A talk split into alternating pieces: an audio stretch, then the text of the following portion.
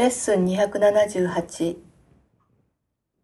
私が束縛されているとしたら私の父は自由ではありません。命あると思えるものは一切死んでしまうかに見える世界で自分は体の中に閉じ込められた囚人だと私が受け入れるなら私の父も私と共に囚われの身だということになります。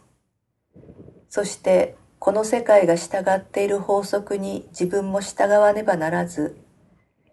自分が知覚している儚さや罪は実在し、免れることのできないものだと主張するとき、確かに私はこれを信じています。私がどのようにであれ束縛されているとしたら、私は自分の父も自分の真の自己も知りません。真実は自由であり、束縛されているものは真実の一部ではないからです。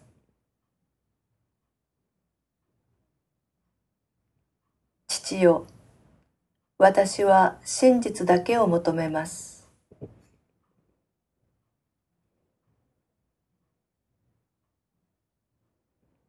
自分について自分の想像したものについて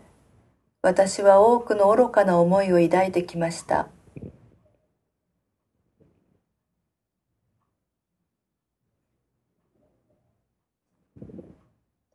その上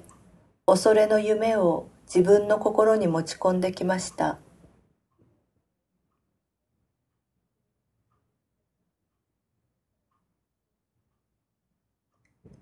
今日私は夢を見たくありません。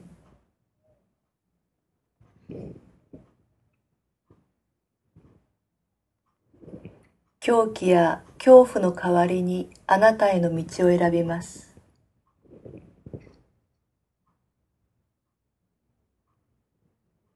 真実は安全であり、愛だけが確かなものだからです。